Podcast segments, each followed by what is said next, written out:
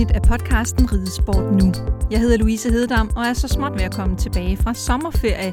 Det har saft sus med været skønt at slappe lidt af, selvom temperaturen har gjort det lidt hårdt at holde hestene i gang.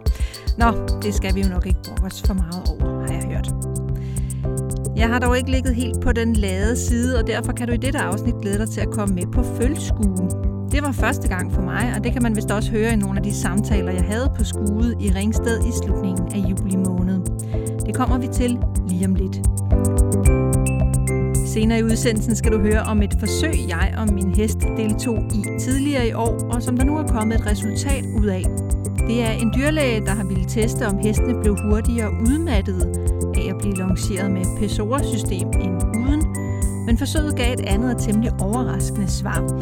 Det får du senere, og undervejs skal du høre om et fedt produkt, jeg har fået fra min samarbejdspartner Scharf, og som jeg har testet nogle uger på min syvårs hest.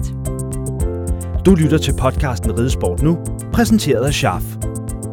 Som lovet skal vi altså først til følskue. Jeg har selv forsøgt at få min hobby i fod i år, og i den forbindelse har jeg mødt nogle stykker, som havde fået føl, og talte om de her følskuer. Det passede så med, at der var følskue i Dansk Varmblods Region 2 hos Team Kabe uden for Ringsted en varm, men også blæsende lørdag i juli måned. Vi springer på til allersidst under finalen for dressurfølgende, hvor dyrlæge og dommer Johnny Sørensen er klar til at udråbe de tre bedste føl. Jeg ved faktisk næsten ikke, hvordan jeg skal udtrykke det, fordi det har været en ualmindelig, jeg ved godt, at det er lidt af en, det er lidt af en, øh, en floskel, men det har været en ualmindelig svær opgave, fordi som I jo alle sammen kan se, så er det fantastiske følge med at gøre. Øh, men en beslutning skal træffes, og på, som reserve, placeret nummer 3, har vi øh, hoppefølget for rigtig 2 fra Henrik Hansen i, øh, i Solrød. Og vi kender jo alle sammen afstammen. Vi ved, at søsteren sidste år stod på fløjen her. Ja, stort tillykke til avlerne, og det lykkedes mig at gafle Mogens Vore Jensen, som denne dag stod med det bedste dressurbetonede hængsteføl. Ja, det er gået fint. Øh, vi havde fire føl med, øh, to hængsteføl og to øh, hoppeføl. Og vi var så heldige, at vi havde det bedste dressurhængsteføl og det tredje bedste dressurhængsteføl. Så det har været en rigtig fin dag. Tre af ud af de fire føl var i præmieringen, men der var ikke nogen af de to hoppeføl, der gik til eliteskue. Og hvad betyder det for jer, at, at I kan tage en vinder og en, en træer med hjem i dag? Jamen, det er jo et langsigtet projekt at være avler. Det er sådan, at den her hoppestamme, som vi avler med, den startede min bedstefar lige efter 2. verdenskrig, så øh, det er den samme hoppestamme, vi har avlet videre med igennem mange, mange år, og vi har øh, nu 11. 12. generation. Min datter Louise, som står derhen, avler videre med den samme hoppestamme, og har haft to følge også, der har været med i, i dag, og hvor den ene var i præmieringen. Øh, så det er et langsigtet projekt, som jeg er rigtig glad for os, at næste generation vil arbejde videre med. Øhm, og hvordan er det i forhold til, om det er hopper eller hængste, og om I selv skal afle videre på noget, og om I skal beholde noget som hængste? Hvad, hvad, hvilke overvejelser har I i, i de retninger? Jamen det er helt sikkert, at øh, vi går efter øh, lidt forskellige ting, om det er nogen, vi vil arbejde videre med i avlen, eller det er nogen, der skal være til en færdig ridehest. Øh, jeg har jo brugt, øh, vi har jo en rigtig god fuldblodshæng selv, der passer fantastisk godt i varmblodsavlen, og den har jeg brugt øh, meget, øh, og langt de fleste hopper, vi avler videre med, der ligger bakkeret ind som morfar eller et længere ude. Det har været min idé med det, øh, mit projekt, og det ser ud til at lykkes rigtig godt, synes jeg nu. Men det går mange år, det er, det er mange års indsats, øh, som vi kan se resultatet af i dag. Og, øh, og hvad, er, øh, hvad er årets højdepunkt som avler? Er det i dag, eller er det eliteskue? Er det øh, auktion? Hvad, hvad, hvad er det sådan, øh, der, hvor det piker for, for sådan en som dig? Ja, men der, hvor det piker for os, øh, det er jo nok mere øh, også øh, øh, sådan noget som hængstekåring øh, i Herning, om der er nogen, der går videre der, eller bliver kort hængst. Der har vi en sidste år, der blev færdig eller blev kort hængst. Og så er det selvfølgelig også premiering til, med hopperne. Men så er det også først og fremmest, om vi har nogle afklum, der klarer sig ude i sporten. Øh, nu mange af dem, øh, vores afkom, er jo solgt til udlandet, så det er lidt svært at følge, men, øh, men øh, ellers så er det jo det hele. Der er heldigvis flere juleaftener inden for Dansk Varmblod, og det her har jo da været en af de sjove dage, rigtig sjove dage, men eliteskud er jo der, hvor vi så ser, når vi kommer videre hen, hvor godt vi kan klare os der. Og øh, jeg skal tale lidt med auktionsudvalget, øh, om, eller dem, der er repræsenteret her øh, fra auktionsudvalget også. Øh, og de står jo også derude og kigger og holder øje med. Hvad, er, er det interessant for, for sådan en som dig, som jo egentlig, øh, ja, som du siger, du har ligesom et projekt med det. Er det interessant at sende, sende dem på auktion også? Ja, vi har haft mange føl og, og hængsplage på, på auktionen, og det øh, har vi synes er gået godt. Jeg synes, det er en fin indsats, øh, de gør i auktionsudvalget for at hjælpe os med at sælge nogle heste. Det synes jeg også er en af forbundets opgaver, øh, at sælge dem på øh, heste på en god og reel vis. Øh, så øh, det synes jeg er udmærket, og det har vi haft stort glæde af også. Nu har det været rimelig varmt i dag. Der har heldigvis også været en lille smule luft øh, her i, i Ringsted, eller uden for Ringsted. Øh, jeg kunne se, altså der var jo sådan rimelig pænt med publikum. De sad lidt over i skyggen, så de kunne være sådan lidt svære at, at tælle. Er der nogen, der er til stede her, som er potentielle kunder, altså købere til, til noget af det, I har haft med? Ja, det er der. Det har du så i hvert fald vist sig i dag, for vi har allerede solgt et af de følge, vi har haft med i dag. Så. Det har du simpelthen lige gjort? Ja. Er det sædvanligt? Nej, det er ikke helt så vanligt, det går så stærkt. Men uh, det er det sket i dag, og det kan vi tydeligt mærke, at der, der er væsentligt bedre salg i det i hestene nu. Jeg tror faktisk, det er sådan, at uh, den produktion, der er af varmblodsheste i Danmark, den svarer meget godt med det forbrug, der er. Vi er i hvert fald uh, rimelig, jeg vil ikke sige nemt ved at sælge dem, men det går fornuftigt med at få solgt hesten også. Øh, man kunne så høre, især øh, da de sidste kom, øh, kom ind derude, altså hvad hedder det, hingsene, hvor I jo så havde vinderen med, at, dommerne havde det sådan lidt, det, det, det, er, det har været et hæftigt felt, der var de så ikke så meget i tvivl. Det var de mere omkring, omkring hopperne. Der er rigtig mange gode føl i øjeblikket. Hvad betyder det som avler, at, at man, hvad skal man sige, at konkurrencen egentlig er skærpet?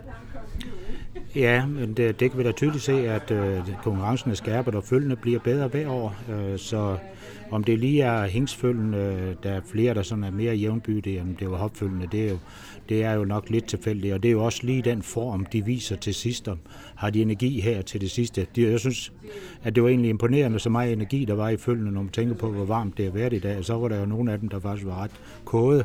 Så øh, det så ud til, at de ikke har problemer med varmen. Det var åbenbart nok mere os trækkere, der synes, det var meget varmt.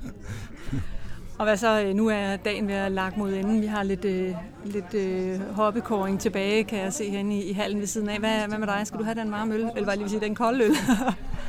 ja, nu skal vi øh, til noget helt specielt. Nu hører min kone jo ikke på, men vi har 40 års øh, bryllupsdag i morgen, så vi skal faktisk slet ikke hjem, men det ved min kone ikke endnu. så vi kører et andet sted hen end hestene nu her lige om lidt. jeg lover at lade være med at udgive, før det er overstået. Tillykke med det, og tak fordi du lige havde tid. Tak skal du have. Mens de sidste hopper blev kåret i ridehuset ved siden af, og oprydningen gik i gang, fik jeg fat i Jørgen Jensen og Rikke Kvist fra Dansk Varmblods auktionsudvalg, som var på jagt efter følge til Dansk Varmblods elitefølgeauktion den 25. august. Og øh, dagen den er sådan set slut for jeres øh, vedkommende nu. I øh, kommer fra auktionsudvalget i Dansk Varmblod, og øh, prøv lige at fortælle lidt om, hvis vi bare sådan et overordnet karakteristik, har det været en god dag? Det har været en rigtig god dag. Vi har fået en, en del følge med, som øh, vi synes har været rigtig fine. Vi har ikke taget så mange, men øh, vi er nødt til at begrænse os, for vi har mange øh, følge, følge rundt omkring i landet. Men vi har taget otte følge, ni måske, øh, og det har været de bedste følge, der var her i dag, synes vi selv også. Og det skal I jo selvfølgelig øh, sige, fordi det vil være fjollet at tage nogen, I ikke synes var de bedste. I, øh, det er noget, jeg lige har fanget derude. I er jo ikke sådan 100% enige med dommerne. Altså dem, de øh, lægger som de bedste følger, er ikke nødvendigvis dem, I vælger til auktionen. Så hvad er det, der afgør, om et følge kommer på auktion eller ej? Det afgørende for, øh, for eliteauktionen, det er at det er følge, som kan kores til højeste grad. Og det kan godt ske, at de øh, præsenterer sig godt i dag, men hvis ikke de har øh, afstamningen øh, og, og til at, for eksempel at være avlshoppe eller komme til at kan være øh, hængst, og, ved, og der ikke er marked for, for den afstamning, så udtager vi den altså ikke. Men derfor kan vi godt være lidt uenige med, med vores dommer. Men stort set i dag har vi, øh, har vi taget øh, en, en, en del af, som øh, også havnet i præmieringen, og vi har endda været så heldige at have både fløjfølge og reservefløj øh, på flere af holdene, der har været i dag. Så vi er godt tilfredse. Og, og der er jo ingen tvivl om, at man begynder selv for det utrænede øje. Altså jeg kan se, når en hest den, den springer fejlfrit, og jeg kan også øh, se, når de laver en god øh, passage pjaf. Men, men jeg er slet ikke vant til at stå og kigge på følge. Øh, hvad er det, I kigger efter? Jeg kan godt se, hvis den er smart, hvis den har nogle fine aftegninger. Jeg kan også godt se, når den spjætter med benene, men, men det er jo mere detaljeret, end som så går jeg ud fra. Det kan godt være, at, at, at, at, at, at du synes, det skal være mere detaljeret, og det er det måske også. Men, men, men det er faktisk sådan, at hvis du synes, at det følge ser rigtig godt ud, og det bevæger sig så godt, så er du faktisk rigtig langt. Altså, at det er ikke så svært at se de gode heste. Det er svært at, at, at definere, hvorfor den ikke er god nok. Så øh, vi synes, at, øh, at, at når man ser et følge, det bevæger sig, så kan man hurtigt se, om det er et, der, der vil præsentere sig i en aktion og, og vil kunne gøre sig blandt publikum. Og det er det, der sælger. Øh, Rikke, det er, det er en, du, du er sådan lidt ny øh, på banen her. Nu øh, vi sidder lige ved et vindue, fordi det simpelthen er for varmt at sidde udenfor, så det blæser en lille smule i, øh, i mikrofonen. Ja, hva, hvordan har din, øh, din oplevelse i dag været? Jamen, det har været rigtig godt, fordi vi har set en masse gode følge, og Jørgen og mig har været nogenlunde enige om, hvad det er for nogle heste, vi skulle have med. Vi har faktisk været helt enige om, hvad det er for nogle heste, vi skulle øh, prøve at få med. Og lærerigt, fordi det er mit første øh, sted. Så øh, jeg er klar til i morgen, når jeg skal afsted igen. det, det er en hård weekend. Øhm, jeg har også tænkt lidt over det her med, om det er dressurbetonet eller et springbetonet følge. Jeg er godt klar over, at når man går ud og man, man kigger på noget afstamning, så er, der, så er der noget, hvor man ikke er i tvivl. Men kan, I, kan du prøve at forklare lidt, Jørgen, hvad er det, der gør om det? Altså, fordi vi ser dem vel ikke springe derude. Det er klart, at, at, at springfølgene de er svære at bedømme. Dem skal vi gerne se i galop, om de har en rummelig galop, om de springer i galoppen. Det er, det er vigtigt, når man skal se springføl. Men det er faktisk lige så vigtigt i dag, når man skal sælge på aktion, at det har en, en international afstamning. For det, det er det, vores, vores kunder de kigger efter, det er en international afstamning. Når man køber et, et springføl, så, øh, så er der en lang uddannelse forude, og øh, hvis man skal sælge en, en hest øh, efter en, øh, 3-5 år øh, i uddannelse, så skal det være et afstamning, som man kan sælge internationalt, fordi det er dyrt at uddanne en hest. Så det er meget vigtigt, at de har en, en afstamning, der har, der præstation i. Og har man så nogle møder, som har, har været i avlen selv, eller, eller lavet andre afkom, som klarer sig godt i sporten, så er det en stor fordel. I hvert fald i springavlen. Og, og, og så snakker vi sport, og vi snakker avl, og hvad er egentlig, når man nu kommer fra Dansk Varmblod, hvad er så vigtigst? Er det, at det, man kigger på herude i dag, og det, man, man, man, der bliver præmieret, at det kan gå videre i avlen, eller er det vigtigt, at det kan gøre sig i sporten? Eller kan man ikke stille det sådan op? Jo, man kan godt stille det sådan op, fordi øh, vores avlstyr, de skal kunne klare sig i sporten, ellers så, ellers så bruger vi dem ikke som avlstyr. Alle vores, øh, vores hopper, de bliver afprøvet øh, om, om deres ridelighed, og vi øh, øh afprøver vores hængste, og, og de fleste af vores øh, avlere, de tager efter, hvad hængsten har præsteret. Så det er vigtigt, at de kan klare sig i sporten. Og det er klart, og det er klart, at øh, når man øh, kigger på følge i dag, så er det jo ikke alle følgen, der bliver avlshopper og, og, og, og avlshængste. Mange af dem bliver sportsheste, så derfor kigger man det særdeles på, hvad, hvad for nogle sportsheste, der klarer sig bedst, så man kan, kan erfaringsmæssigt øh, komme ud og klare sig på konkurrencebanen. Og vores kunder kan jo se, at, øh, at vores heste de klarer sig godt i udlandet og, og nationalt også. Så, så det er meget vigtigt, at vi kan præstere og lave nogle fantastiske dressurheste, og også at vi kommer med efter med vores springheste. Det klarer sig godt. Nu kan man høre, at øh, den ene af dommerne, øh, Johnny Sørensen, han stod ud og sagde, at det, det, det er jo ikke nemt, i, altså, fordi der er virkelig, virkelig mange gode følge. Øhm, og der har du jo også noget erfaring at, at trække på. Der, det bliver, bliver lidt sjovt at høre dig også, Rikke. Men, men, men har du kunne se en, en udvikling over årene? Altså, er det, er det sværere egentlig at pege de, det bedste ud nu, end, end det var tidligere?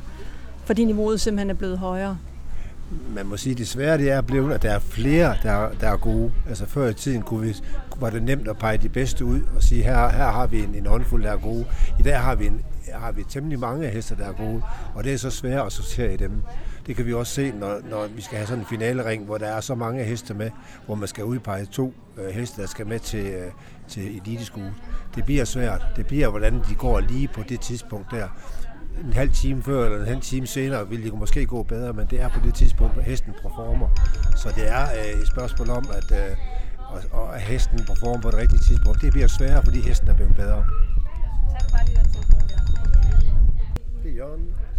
jeg vil egentlig stille det samme spørgsmål til dig, altså fordi du, du er så lidt nyere i det her, men, men det her med, at, at kvaliteten egentlig er så, så høj, øhm, og du har jo skulle stå og prikke i dag og sige, den er god nok, og den er ikke god nok. Øhm, hvordan, hvordan er det også, hvad skal man sige, at skulle egentlig pege på et følge, som, som måske faktisk er et rigtig godt føl, og så sige, men det er bare ikke godt nok til det, vi skal bruge?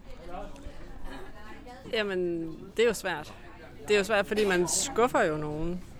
Altså nogle øh, avler, som står forhåbningsfuldt og håber på, at vi prikker dem på skulderen og vil have dem med.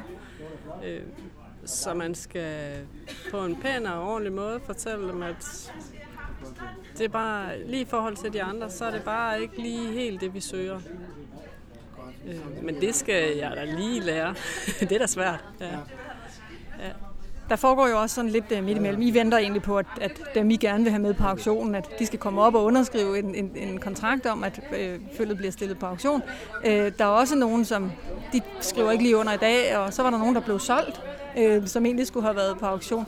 Øh, har I også, altså, at, har I også sådan, sådan, må I gøre jeres øh, beslutninger om i løbet af dagen, fordi så er I nødt til lige at have en mere med, eller for at have den bedste kollektion, eller Ja, vi har da haft et par stykker, som vi har haft spørgsmålstegn ved.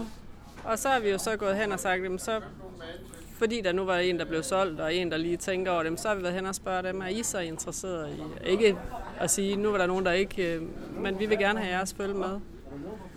Øh, så på den måde, ja, så laver vi jo lidt om på det.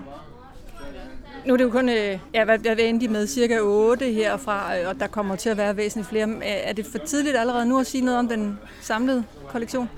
Ej, nu på vej hjem her, der skal vi snakke med de andre. Der har været øh, øh, følskue i IKAST i dag også, hvor der har været nogle af vores kollegaer over. Og der vil jeg tro, de har måske lidt flere heste udtaget derovre. Der er flere heste at, at, at tage af derovre. Så vi er lidt spændt på at se, hvor mange de har taget, og så kan vi se, hvad det er for en kollektion, vi har fået samlet. Og så skal vi jo afsted igen i morgen. Der er øh, følskue i øh, Sønder Hygum, og der er følskue i, i Hjallerup. Ja. Så, øh, og vi tager til Hjallerup, når vi tager herfra, så, øh, så prøver vi at se, om vi kan, vi kan gaffle nogle flere følge deroppe. En god lang weekend i, i øh, følgendes øh, tegn. Tør vi, øh, tør vi sige noget sådan om, om niveauet prismæssigt i år? Jeg ved jo, I taler pris med avlerne. Ja, men vi, øh, vi tør ikke sige selvfølgelig øh, prisniveau, men prisniveauet har egentlig lagt stabilt de sidste år, og, og, og har været lidt stigende også. Men hvis vi bare kan holde vores niveau fra de sidste øh, to-tre år, så, så, så er vi tilfreds. Altså, der, der har været nogle, øh, nogle, nogle ting, som måske gør det i år, det bliver lidt, lidt øh, problematisk, når man snakker, når man snakker have hestehold. Øh, der er en stor tørkerhoved, men, øh, men, men kvalitetsheste kan man altid sælge, så vi tror på, at øh, der er kunder til vores heste, også til fornuftige priser. Jørgen Rikke, tak fordi I lige tog jer tid til at gøre mig og forhåbentlig mine lyttere en lille smule klogere på, på det her følskue-show. Du er velkommen. en af de avlere, jeg mødte til et af de omkring 100 tjek, min hoppe har været til i forbindelse med årets ifoling, er Ole Dal. Hans hoppe havde et rigtig fint og stort hængsteføl ved siden, da jeg mødte ham, og jeg fik lige smidt en bemærkning af sted om, at det var da en dejlig sag, han stod med der. Det viste sig, at jeg var helt enig med dommerne til skuet, hvor Oles følge TT Glenn Curtis altså var med. Det er jo gået øh, fantastisk. Øhm, jeg vil sige, at jeg havde ret store forventninger til at følge selv hjemmefra. Øh, men jeg havde nok ikke forventet, at, at vi skulle stå med dagens bedste springhæng selvfølgelig i dag. Øh, jeg havde håbet det selvfølgelig, det gør vi jo alle sammen, når vi kommer om morgenen. Øh, og det er jo klart, at der kun er en, der kan stå som vinder sidst på dagen. Og det var så heldigvis også. Og det er jeg vildt glad for. Så vi er blevet inviteret med til Eliteskue, øh, som foregår her sidst i august måned på Vilhelmsborg, hvor de vindende følge for alle regionerne bliver samlet der for at kåre Danmarks bedste øh, hængstefølge 2018. Øh, eller bedste følge 2018, kan man sige. Og udover det, så er vi blevet udtaget til Eliteaktionen, som ligger øh, samme weekend i forbindelse med, med Eliteskud. Og det var helt klart det primære formål med at komme i dag, det var at få den udtaget til aktionen. Så den kan blive solgt? Ja, forhåbentlig. Det er, det er den bedste måde at få afsat følge herhjemme i dag. De, øh, aktionsvalget gør et øh, kæmpe øh, forarbejde forud for aktionen, som er en stor, stor hjælp for os avlere for at få afsat vores følge. Og fortæl os lige, hvad det er, du har haft med for et følgedag, som så viser sig at være det bedste øh, springhingstefølge. Jamen, vi har haft øh, følget TT Glenn Curtis med, som er et øh, hingstefølge efter en øh, hingst, der hedder Vivant van de Heffik, og øh, en hoppe, som hedder øh, Chateau, som er efter Karsonask med A-dur. Og øh, den her hoppe er en, jeg har købt af en, øh, en af mine naboer faktisk, for en fem års tid siden. Og øh, den er trukket ud af en ganske berømt øh, hoppelinje herhjemme. Dens moster er springhingsten, eller springhoppen hedder det, Andante, som har gået meget, meget højt internationalt niveau i mange år øh, med søsteren Lund på ryggen. Øh, en af de få heste i Danmark, der har vundet to World Cup kvalifikationer. Så det er jo en, en, en hoppestamme, som bærer rigtig meget øh, resultater i sig, og det er meget vigtigt i dag, hvis vi skal afspringes, det er, at der er nogle præstationer med, og der er nogle resultater med i stammerne. Øh, hængsene er rigtig godt promoveret i dag og udgår meget øh, på, på de internationale baner i dag. Men hvis hoppestammerne ikke har været ude at vise noget, så er det svært at afsætte sine øh, afkom bagefter. Så det synes vi, at vi har fået med i vores hoppe. Øh, og, og hængsten, den lyder, det lyder øh, hollandsk, flamsk, øh, et eller andet der, dernede af fra. Hvad er det for en type? Det er, det er ikke helt forkert at sige. Det er en, øh, det er en belgisk hængst, eller belgisk født hængst hedder det så, som så har gået for det ukrainske landshold med en brasiliansk rytter, som har reddet for Ukraine. Og det er jo sådan, at det ukrainske landshold øh, består primært af rytter, der ikke er for Ukraine. Og øh, det er sådan et sammensat landshold med forskellige rigtig dygtige rytter fra rundt omkring i, i verden. Og øh, der er en gået med øh, to forskellige rytter, Øh, og senest har han gået med en, som sagt, en brasiliansk rytter, som har reddet øh, VM på den, og reddet OL på den, og reddet EM på den. Og hesten her har faktisk gået øh, VM to gange. Øh, senest i nummer hvor den så sluttede som individuel nummer 9. Så øh, det er en hængst, der virkelig har været ude og, og vise på, på banerne, og har vist, at den, øh, den kan stå distancen. Og, og du fortalte mig, at øh, I har den her ene hoppe, I, øh, I avler på. Øh, hvordan finder I den rigtige hængst til den her hoppe? Øh, det er jo øh, et, et sammenfald af, af mange ting, kan man sige. Øh, først så bruger vi jo øh, hele vinteren på at sidde og, og kigge hængste, fordi at, at man følger med i de forskellige konkurrencer, der er. Og øh, når vi når foråret, så er vi næsten sikre på, hvilken hængst vi skal bruge. Og som regel ender med, at vi finder på noget andet alligevel, inden vi når ind hoppen, fordi at så var der også lige det der, der lød spændende, eller også ville hoppen ikke lige i fod med den hængs, man havde forventet med, eller vi kunne ikke få leveret sæd, så, øh, da vi skulle bruge det. Og, øh, og det var faktisk tilfældet med, med det følge her, at, øh, at den hængst, jeg havde valgt og havde betalt for, var til stævn, da vi skulle øh, bruge sæd fra den, og, øh, og de, der kunne vi ikke levere. Så øh, meddelelsen fra hængsteholder var, at vi måtte øh, vælge en anden hængst i hans stald i stedet for. Og så synes jeg, at øh, vi vandt, den lød interessant. Øh, jeg, jeg kendte den ikke særlig godt på det tidspunkt. Øh, det var sådan et valg, jeg lavede på 5 minutter nede hos dyrlægen. Og, øh, og det er jeg rigtig glad for i dag, jeg gjorde. Jeg synes, det er et fantastisk godt resultat, jeg har fået ud, og jeg er rigtig glad for, at vi valgte den hængst. Øhm, og, og hvad giver det dig at være, øh, at være avler, når det er med en enkelt hoppe? Altså nu, nogle af de andre, der er her, er jo folk, som har avlet i øh, hundredvis af år, hvad jeg lige vil sige, som du selv siger. Altså det, det, det, det er jo noget af det går i arv, øh, det her øh, avleri. De har mange heste, de avler på, de har mange føl med i dag. Du har den ene, du kommer med det her ene føl, og så slæber du så jo også øh, sejren med hjem. Men, men hvorfor har du valgt øh, at, at bruge din tid og dine penge på det her? Det er jo et godt spørgsmål. øh, nu ville jeg ønske, at komme et eller andet fuldstændig guldrendet svar. Øh, øhm, der var engang en, en, en mand, der sagde til mig, at avl det er jo naivitetens sejr over fornuften, og, og det kan han jo godt have ret i. Øh, men det er også en tro på, øh, på, at man laver den rigtige hesten dag, den der går ud og klarer sig på de internationale baner, og man kan sidde og, og følge med hjemmefra og se ens afkom ude på, øh, på konkurrencebanerne. Og det er den drøm, alle avlere har. Det er ikke så meget det her med at, at sælge et godt føl, eller øh, sælge en, en, en træårs. Det er, det er mere det der at se ens afkom gøre det godt med en rytter på, og, og se, at man har lavet en rigtig kombination mellem hængst og hoppe, og øh, har formået at lave noget, som nogen bliver glade for os. Øh, og måske have kontakt med rytteren bagefter, hvor de vender tilbage og fortæller om, hvordan det går med, med den hest, de har købt af. Og, og det synes jeg er rigtig meget værd. Det giver rigtig meget glæde. Og så er det jo et familiekoncept at have at avle. Øh, som sagt, det er min hustru og jeg, som, som avler, og øh, der er meget arbejde i det med at gå og passe stald, trække heste ind og ud i regnvejr og mude og, og den slags ting og sager, men når så solen skinner på sådan en dag som i dag, og vi står med, med en rød sløjf i, i pandbåndet, så glemmer vi alt det andet. Og måske er det den forkerte dag at spørge dig på, men er det her det bedste følge, I har lavet? Mm, tror jeg faktisk, jeg vil sige ja til, det er. Det, det mener jeg selv, det er. Jeg synes i hvert fald, det er rigtig godt følt, vil jeg sige. Øh, om det er det bedste følt, det tror jeg, vi skal se om 5-6 år frem i tiden, øh, når vi har noget at sammenligne med.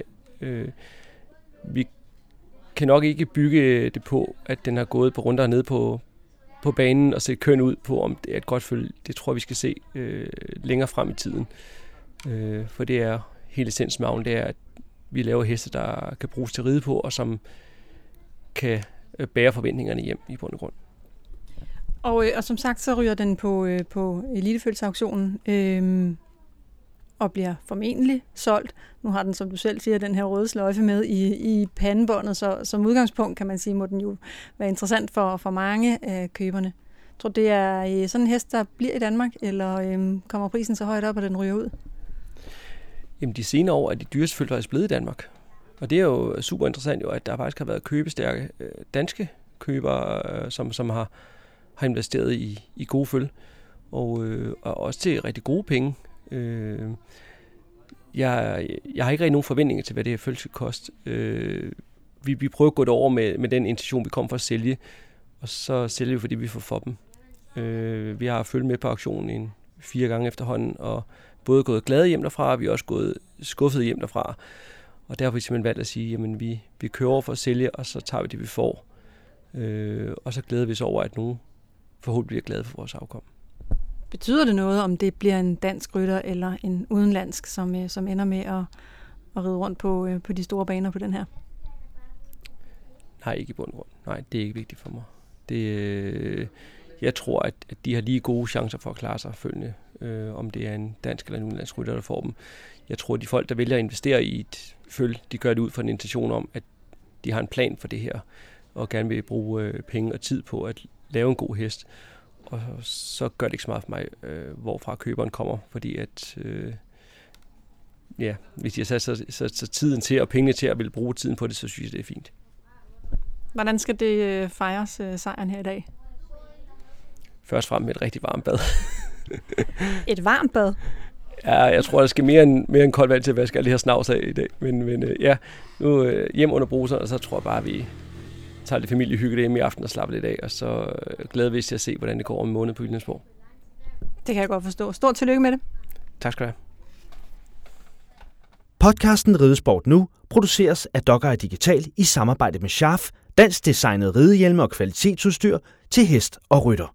Som jeg annoncerede i sidste afsnit, er jeg begyndt et samarbejde med Sharf, og jeg har i den forbindelse fået tilsendt den nye Freedom Gjord fra Sharf, som jeg nu har reddet med i en måneds tid.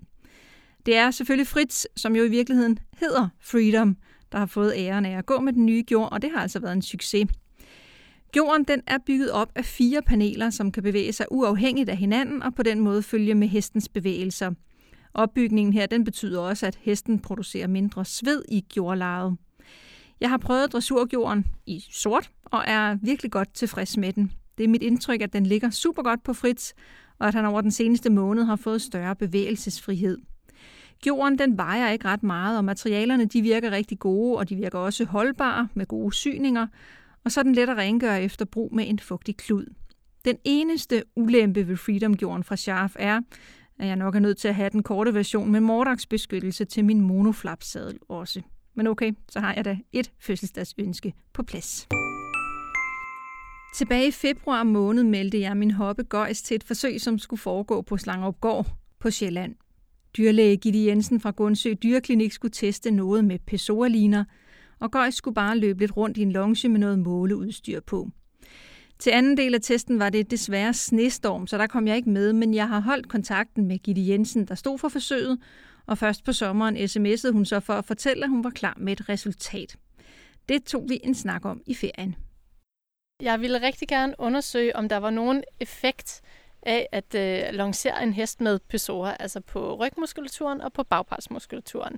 Så jeg har målt på heste med og uden pessoa, og sammenlignede resultaterne fra dem. Så jeg har sat øh, elektroder på øh, longissimus dorsi, som er den øh, lange rygmuskel, øh, og den man ligesom kan se, der bliver aktiveret.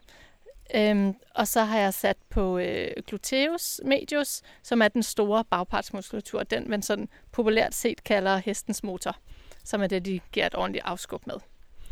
Og, og øh, grunden til, at du overhovedet øh, gik i gang med det her studie, var, at du havde en, en tese i forhold til det her med at, at bruge øh, PSOA-systemet, når vi lancerer. Ja, ja. Jeg havde en, øh, en teori om, at, øh, at hesten de opnåede hurtigere fatig, altså de blev udmattet hurtigere i deres øh, muskulatur, når de gik med en PSOA.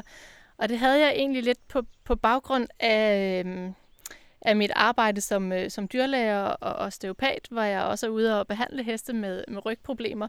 Og jeg synes ofte, at, øh, at hesten også de så lidt, lidt trætte eller lidt trist ud, når de gik med PSOA'en. Så jeg tænkte, at vide, om det er fordi, at de, at de simpelthen reelt bliver trætte af at, at gå med den. Så, så mit formål var at prøve at lade dem øh, lanceres med det her i fem minutter, og så se, om jeg kunne øh, bevise en, en, øh, en negativ effekt af psoaens virkning på, på rygmuskulaturen og bagparten. Og vi kommer selvfølgelig øh, meget øh, længere ind i resultaterne af din undersøgelse, men, øh, men, men fortæl lidt om, hvordan du har, har gjort det. Altså, jeg har taget øh, tilfældige heste. De er ikke øh, udvalgt efter hverken øh, race eller træning. Der er både almindelige rideskoleheste med i, og så er der privatheste. Og det er alle forskellige raser fra fjordhester og varmblods og så videre. Så, så jeg havde sådan lidt blandet billede. Øhm, og så har jeg halvdelen af dem er startet med at blive lanceret uden personer, og den anden halvdel er startet med at blive lanceret med personer. Og så er der præcis gået en, øh, en uge mellem øh, målingerne, hvor jeg så har målt øh, altså henholdsvis med og uden personer igen. Så har jeg sammenlignet de her øh, resultater øh, for at se, hvad, hvad, hvad jeg så, om jeg kunne se en forskel på dem. Øhm, og det, jeg har gjort, det er at sætte sådan nogle elektroder for noget, der hedder en øh, AMG, øh, sådan en sensor, der skal, skal måle de elektriske impulser, øh, der går gennem musklen. Altså de signaler, som hjernen sender, sender ned til, øh, til musklen, så den ved, at nu skal, skal den aktiveres. Ja, og, og hvis man sådan skal forklare det lidt nærmere, så, så som jeg lige husker det, så blev der sat sådan nogle pads på på, på øh, hesten forskellige steder, og med sådan nogle øh, elektroder ind i, eller det, jeg ved ikke, hvad det er, sådan nogle ledninger ind i, som så kunne give en eller anden form for information tilbage til dig. Ja, ja, det er rigtigt. Det er, det er på ingen måde invasivt. Det er simpelthen sådan nogle små bitte øh, metalplader, man sætter fast med noget gel uden på, på hestens pels, oven på, øh, på musklen, og så... Øh, og så går der sådan nogle ledninger ned til, som der så er sat fast øh, i, i jorden på hesten. Og der var ingen af hestene, der egentlig på nogen måde virkede generet af det. Det var bare lidt noget, noget klister, der sad der. Så det, og det har jo siddet på, både med og uden PSOA, så på den måde kan, har de ikke influeret på hesten. Øh, jeg kan sige, at jeg, jeg har lige fået lavet sådan et EKG, hvor man får målt sin hjerterytme. Det, der bliver også sat sådan nogle elektroder på. Det er altså ja. ikke noget, man, man, man lider under. Øhm, og og øhm, og så bliver de så øh, øh, udstyret med den her øh, øh, Pessoa. Og, øh, og så har du så set dem øh, i trav, eller hvad? Ja, jeg har set dem alle sammen i trav i, øh, i cirka 5 minutter på venstre volde. Og jeg har valgt venstre volde på, på alle hestene, sådan, så man ligesom ikke kunne sige, at der var nogen, der havde øh, problemer til, til højre eller venstre, øh, og så ville det influere. Så alle har gået på venstre volde. Øh, og, og, og det er derfor også, at jeg kan se, at øh, venstre side af ryg og bagpart er dem, som det bliver mest aktiveret. Så, så det er det, jeg ligesom har, har kunnet sammenligne på. Øhm, og så har de alle sammen skulle gå stabilt i trav, og det betyder så også, at øh, der har været nogle heste, der er blevet kasseret undervejs, eller nogle målinger, der er blevet kasseret undervejs. Jeg ville gerne have haft øh, nogle flere heste med i studiet, men jeg endte med at have ni med, hvor jeg kunne bruge målingerne fra øh, ud af de 15, som jeg faktisk havde fulde målinger på.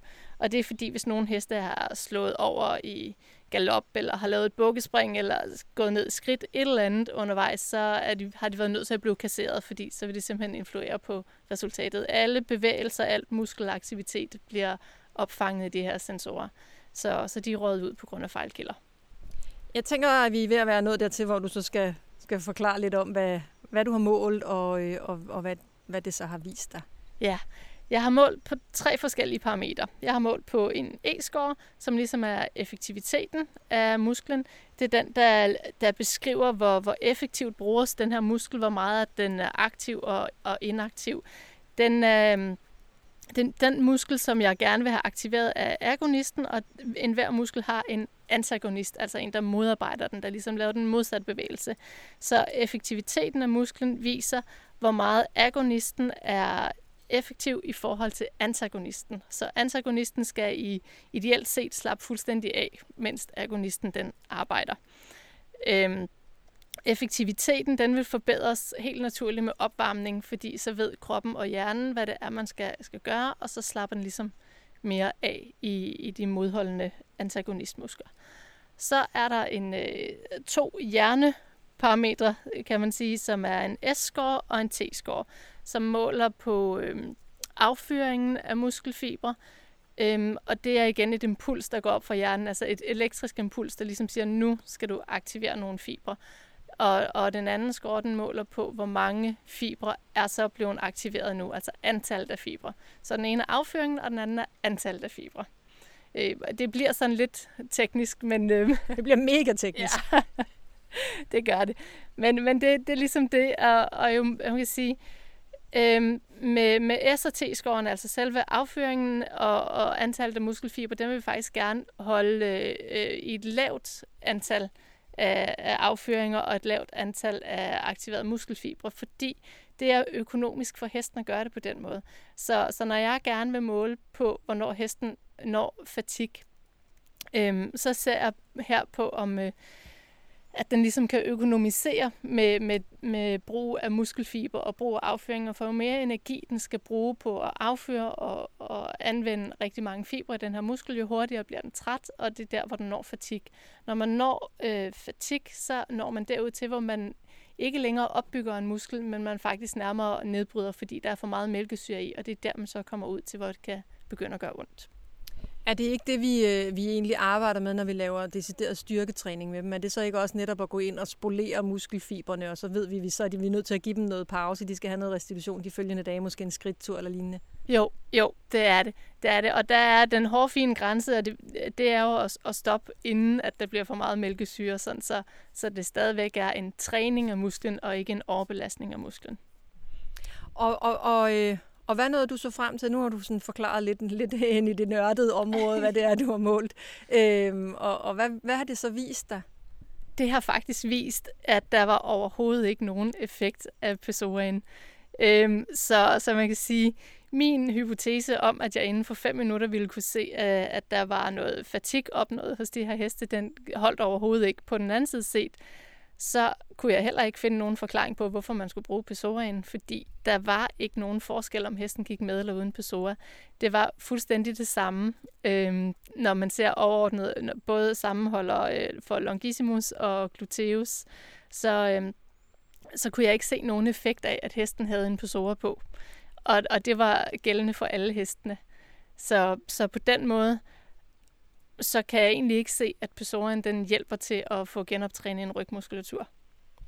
Nej, og det kan man sige, det var måske så en lille smule øh, overraskende for dig, at det var det, studiet viste, eller hvad? Ja, ja det var det. Øhm, det var overraskende på den måde, at jeg jo troede, at, at de ville øh, blive trætte. Øhm, og jeg har jo kun målt i fem minutter, og jeg kan sige, det er rigtig meget data, man får på, på fem minutter. Det kunne være meget interessant at, at måle i 10 minutter eller et kvarter, men det, det tror jeg simpelthen ikke, at vi på nuværende tidspunkt kan, kan klare med data. Øhm, fordi så kan det jo godt være, at man kunne få et andet resultat. Det skal jeg ikke kunne sige. Øhm, men i hvert fald kunne jeg inden for de fem minutter ikke vise nogen effekt. Men, men jeg kan så sige, når jeg ikke kan påvise nogen effekt, så kan jeg heller ikke anbefale, at man som sådan bruger Pesoren til øh, genoptræning af rygmuskulaturen. Jeg kan ikke se, hvad den, hvad den gør godt for, når jeg ikke øh, kan finde nogen effekt af det. Ydermere så kan jeg henvise til et øh, tidligere studie, der er lavet i, i Canada fra 2009, hvor de også har målt på øh, effekten af Pessoa, dog kun i 180 sekunder. Øh, og de har så også brugt øh, indspændingstøjler og så og, og uden. Øh, lidt ligesom jeg har gjort, for de har sammenholdt de her resultater, og med henholdsvis også øh, ni heste, så det svarer egentlig meget godt til, øh, til mit studie, bortset fra tidshorisonten. Og så har de samtidig målt på skridtlængden. at hesten tager, når den er øh, med og uden øh, øh nogen former for indspændinger. Og det viser sig faktisk, at skridtlængden afkortes betydeligt, øh, når de har både øh, indspændingstøjler og Pessoa på. Så ud fra det, så, så synes jeg jo ikke, at man faktisk bør hverken spænde dem ind eller, eller give dem pesorer på, fordi der er jo ikke nogen, der ønsker at forkorte skridtlængden på deres hest. Øhm, og jeg tænker jo så også, at i at, det, at når man korter skridtlængden, så, så tager man også noget sving fra hestens ryg. Øhm, og der, hvor jeg virkelig synes, at man får trænet sin hest, det er jo, hvis ryggen den svinger. Og den skal svinge både op og ned og fra side til side. Øhm, og det gør hesten blandt andet ved, at den faktisk også bevæger dens øh, hoved, øhm, når den går øh, lidt, lidt foran lod, og så, så svinger den ganske let med hovedet. Øhm, og den bevægelse, den hindrer man, når man har øh, Pessoa og, og indspændingstøjler på. Øhm, så, så, så, så det synes jeg jo er, er lidt ærgerligt øh, ud fra, at man så samtidig ikke kan se nogen øh, effekt på, på hverken ryg- eller bagpartsmuskulatur. Så synes jeg, den er overflødig. Men hvis vi lige skal tage fat i, i noget af det sidste, du siger øh, her. Jeg ved også, at øh, nogle af hestene reagerede lidt på at få den her Pessoa på, og, og at de derfor, hvad skal man sige, egentlig øh, måske var lidt mere varme, da, altså deres, deres måling bliver lidt anderledes på det. Kan det have no, nogen indflydelse på det samlede resultat af studiet? Altså at man måske for flere hestes vedkommende faktisk har præsenteret dem for noget nyt. Altså, hvis du nu havde lavet dem gå med den en gang om ugen i et halvt år, så havde det måske været en anden, øh, en anden følelse for hesten. Kunne, kunne, kunne det have gjort noget, tror du, for studiet? Jeg tror, at det, det havde gjort for studiet, havde været, at jeg havde fået flere gode målinger, og jeg havde haft flere heste med. Jeg tror ikke overordnet set, at det havde gjort noget på selve resultatet. Jeg tror, at det havde gjort det, at øh, de heste, jeg har været nødt til at kassere, det var fordi, de reagerede for meget på Pessoaen, så jeg kunne simpelthen ikke bruge deres målinger. Jeg kan ikke øh, bruge de heste, der pludselig stopper op, eller bukker, eller springer frem i galop. Øhm, så på den måde ville jeg have haft øh, et, et, et bedre, øhm, altså noget bedre statistik selvfølgelig ved, at der havde været 15 heste med i studiet. Det, det gør alting bedre, jo flere der er med. Øhm, men, men øh, overordnet set, så havde resultatet været det samme. Jeg kan da også se på, når jeg tager på longissimus dorsis, som er øh, rygmuskulaturen, når jeg ser isoleret på den, og så sammenligner de tal, jeg har fra inden for et minut, og så inden for de sidste 3-5 minutter, så kan jeg se, at der er en forskel, når de går med Pessoa, i forhold til, når de går uden Pessoa. Øhm, og der er faktisk en forbedring af den, der hedder E-scoren, altså effektiviteten af musklen, og så selve affyringen, altså T-scoren. Men den vil naturligt forbedres med en opvarmning, og i og med, at mange af de her heste måtte gå nogle flere omgange, inden vi faktisk fik en god måling og en rolig hest, når de havde besorer på, så vil jeg henholde det til, at det var, det var kun opvarmning, der ligesom gjorde, at det blev bedre. For overordnet set, øh, så er der ikke nogen forbedring. Så hvis havde med nu med de heste øh, uden besorer, havde været nødt til at opvarme dem lidt ekstra, så tror jeg, vi havde set noget agtigt det samme resultat. For det kender vi også alle sammen som ryttere. Når hesten har, er blevet godt opvarmet, så slapper den mere af, og så går den simpelthen bedre. Så, så, så det, jeg tror ikke, vi skal tillægge det mere værdi end det. Nu har du jo lavet det her studie øh, med et udgangspunkt, der hedder, øh, jeg, hestene ser mere trist ud, når de går med det her system. Jeg, jeg tror måske, de bliver øh, hurtigere udkørte. Øh, du har fundet ikke det resultat, men et det virker ikke. Du henviser til et, øh, til et studie øh, fra, fra 2009, som også siger, øh, det giver kortere skridtlængde. Altså, vi er, vi er over i den grøft, hvor man siger, det, det her det er måske ikke værd at bruge sin tid og sine penge på, hvis man gerne vil træne sin hest. Ja. Kunne du have fundet studier, der viste det modsatte? Det kunne jeg muligvis. Jeg har ikke fundet det, øh, vil jeg sige. Øhm, og, og der er ikke lavet voldsomt mange studier på PSOA, men jeg har faktisk haft hjælp af to bachelorstuderende, to dyrlægestuderende, som også har øh, sat sig ind i det her, og som har søgt på forskellige studier. Samtlige af de studier, de har fundet, og det vil sige, det har ikke været mange, jeg tror, de er oppe på en øh, 4-5 stykker, viser, at der ikke har været nogen effekt. Så vi er faktisk alle sammen enige. Vi har ikke fundet noget nyt og spændende her, kan man sige. Øhm, men det, det, der måske kan være nyt og spændende i det, det er, at det faktisk ikke kommer så meget ud til de almene ryttere ude i klubberne, øhm, at der ikke er nogen effekt, fordi de fleste tror, at der er en rigtig god effekt, fordi det optisk, så ser det rigtigt ud, når hesten går i Pessoa. At det ser ud som om, at nu bliver den virkelig trænet. Øhm, og det gør den egentlig ikke. Men som du selv siger, øh, så, så er der jo, der er jo dyrlæger, der anbefaler det her, når man har en hest, der står med en lidt svag ryg, eller skal genoptrænes på anden vis. Ja. Øh, hvorfor tror du, det her system er så populært, både blandt rytterne, men, men altså også blandt dine kolleger, hvis de studier, der findes, faktisk viser, at det ikke rigtig virker? Jeg tror ikke, de studier, der findes, er, har været så omtalte og så populære egentlig. Det er ikke så, så populært som sådan at gå ind i det her øh, biomekanik, og, og de målinger, vi laver her, er forholdsvis nye. Det er også ret nyt, at vi øh, måler i Danmark. Det er jo noget, man har gjort på sportsfolk i, i lang tid. Men, øh, men meget bevidst er der ikke ret mange i Danmark, der har målt øh, på, på hestens muskulatur på den her måde i hvert fald. Så, så jeg tror, det er fordi, der ikke har været rigtig interesse om det. Og så netop det der med, når du står og ser på hesten, du ser, at den har løftet ryg, du ser, at den træder ind under sig med bagparten, du ser, at den har hovedet i den korrekte holdning. Så, så som rytter, øhm, og nok også som dyrlæge, hvis man ikke øh, selv er så vant til at træne med heste, så tænker man, det ser rigtigt ud, så må det være rigtigt. Øh, hvor, hvor jeg sådan øh, den anden vej rundt har tænkt, ja, men, men, men når den ikke helt ser tilpas ud, kan vi så være sikre på, at det er rigtigt? Øhm, og i og med, at jeg har behandlet heste før og, og efter, at de også har gået i episoder, og ikke rigtig fundet nogen effekt af det, ikke kunne se, at der har været nogen forbedring, så har jeg været lidt tvivlende over for at tænke, er der overhovedet noget af det her? Samtidig har jeg har set heste, som der bare har gået i longe øh, samme tid, som andre heste har gået i episoder, og jeg har kunne se en effekt, når de kun har været lanceret. Så derfor har jeg tænkt, at det må kunne gøre i det mindste det samme, øh, og så kan vi måske undvære pesoraen og, og undgå, at hesten ser sådan lidt forknyt ud, når den går med det. Det kan godt være, at der er nogle heste, der tænker, at det er helt okay. Øh, de ni heste, jeg har med i studiet her, de har jo affundet sig med det. Men, men der var 15 fra start, så der var nogen, der ikke synes det var sjovt i hvert fald. Øh, nu taler vi om, øh, om, øh, om effekten, altså om den, den brug, de ligesom har af musklerne. Øh, og, øh, og, og det andet studie, du har refereret til, øh, taler om skridtlængde. Kan der være noget tredje, eller fjerde, eller femte? Kan der være noget, den, hvor det rent faktisk giver mening at bruge den? Kan det øge smidigheden, eller jeg var lige ved at sige nærmest lydigheden, at man, man har hesten inden for rammen, når man gerne vil lancere den. Kan der, kan der være en, en god grund, som det skal du ikke sige ja, nej, med, med 100% sikkerhed, for det er du ikke undersøgt, men nu, nu taler vi sådan lidt, øh, kan man tænke sig, at der kan være noget, man kan have gavn af for det her system?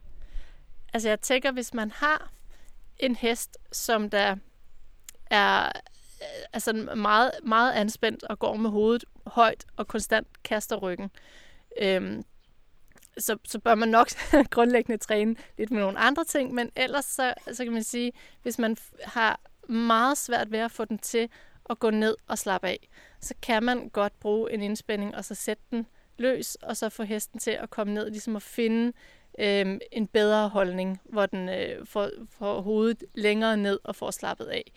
Øh, jeg vil mene, at der er andre måder, hvor du kan komme til det punkt også, men, men hvis man har forsøgt og ikke kan komme dertil, så, så må det have sin berettigelse at sætte den på der. Jeg synes så, det er vigtigt, at man altid har den løst, sådan så hesten hele tiden kan, kan bevæge sig, og man altid har hovedet foran lod øhm, og så man undgår den her effekt med, at den får afkortet skridtene, for det er der ikke nogen, der ønsker. Men det er sådan, at, at hesten øhm, kommer ind i et stadie, hvor den er mere afslappet, når den tager hovedet ned. Øh, det har simpelthen noget med nervesystemet at gøre. Så hvis man har en meget stresset hest, der konstant går med hovedet i sky, og man simpelthen ikke kan få den ned på andre måder, så kan man gøre det på den her måde. Så synes jeg, man skal tage den af, når den har lært at gå afslappet igen.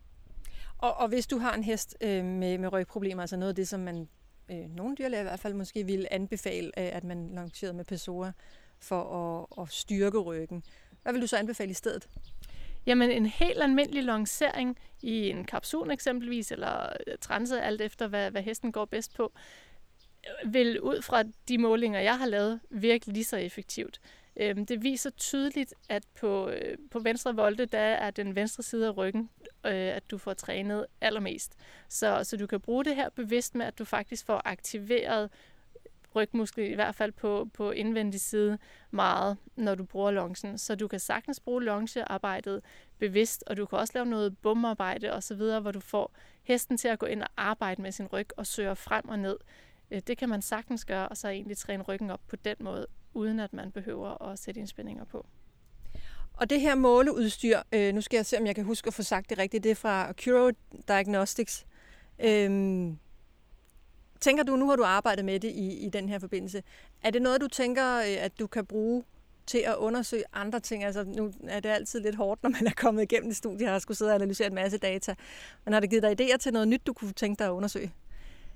Ja, altså jeg ved jo også, at Cure Diagnostic de har lavet øh, nogle mindre sensorer, som man faktisk kan sætte øh, på, på scenerne, på hestens sener, øh, nede på benene, så man kan øh, detektere, øh, hvordan ja, igen de elektriske impulser går gennem scenerne, og så kan du faktisk se en øh, seneskade, før den rent faktisk bliver øh, synlig på en scanning. Så hvis man har en hest, hvor man er sådan lidt i tvivl og siger, hvad er der lidt her, at det indimellem lidt urengående, men så er alligevel ikke rigtigt, at vi kan ikke finde noget på en scanning, så kan vi faktisk måle det med de her. Og det synes jeg er meget interessant, at man så kan gå ind og, og arbejde med, og så kan man igen sætte noget træning og noget behandling i gang, og så kan vi lave en kontrolmåling senere hen og se, hvilken effekt har vi haft af det, så vi faktisk kan følge helingen af, af den her skade meget bedre.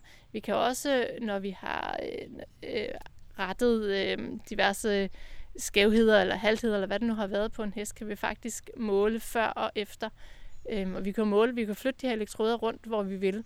Vi kan også måle på halsmuskulatur og, og længere ned af, af benene, og, og simpelthen se, om vi får trænet hesten korrekt op igen, om vi har en effekt af den træning, vi laver. Så hvis man rider på et øh, højt plan og går op i små detaljer med, med ens hest, så kan man faktisk godt få foretaget sådan en måling her, og så se, hvor har min hest nogle øh, svagheder henne. Det kan godt være, at den har en svaghed på den ene volde, eller i en muskel eller en bevægelse, den har svært ved at lave, og så kan vi måle, om det øh, stemmer overens, og så kan vi se, hvad skal du gøre, for at vi faktisk får aktiveret de her muskler korrekt. Ender man ikke med øh, som dyrlæge så at blive arbejdsløs, hvis man bare kan købe sådan et apparat, der kan måle den slags? Det kan godt være, men øh, vi, vi vil som dyrlæge faktisk rigtig gerne holde dyrene raske frem for at behandle. Det vil vi gerne. Det lyder rigtig godt. Tak fordi du lige øh, satte os ind i, hvad det her øh, studie, du har lavet, øh, viste. Det må give lidt øh, stof til eftertanke hos, øh, hos dem derude, der ellers har været glade for at spænde deres heste ind, når de er blevet lanceret. Ja, det håber jeg. Jeg håber, det kan hjælpe nogen, både øh, ejere og, og heste, hvis man står sådan og er kørt lidt fast eller har en hest med et rygproblem. Tak skal du have. Selv tak. Podcasten Ridesport Nu er produceret af Dogger Digital i samarbejde med Sharf.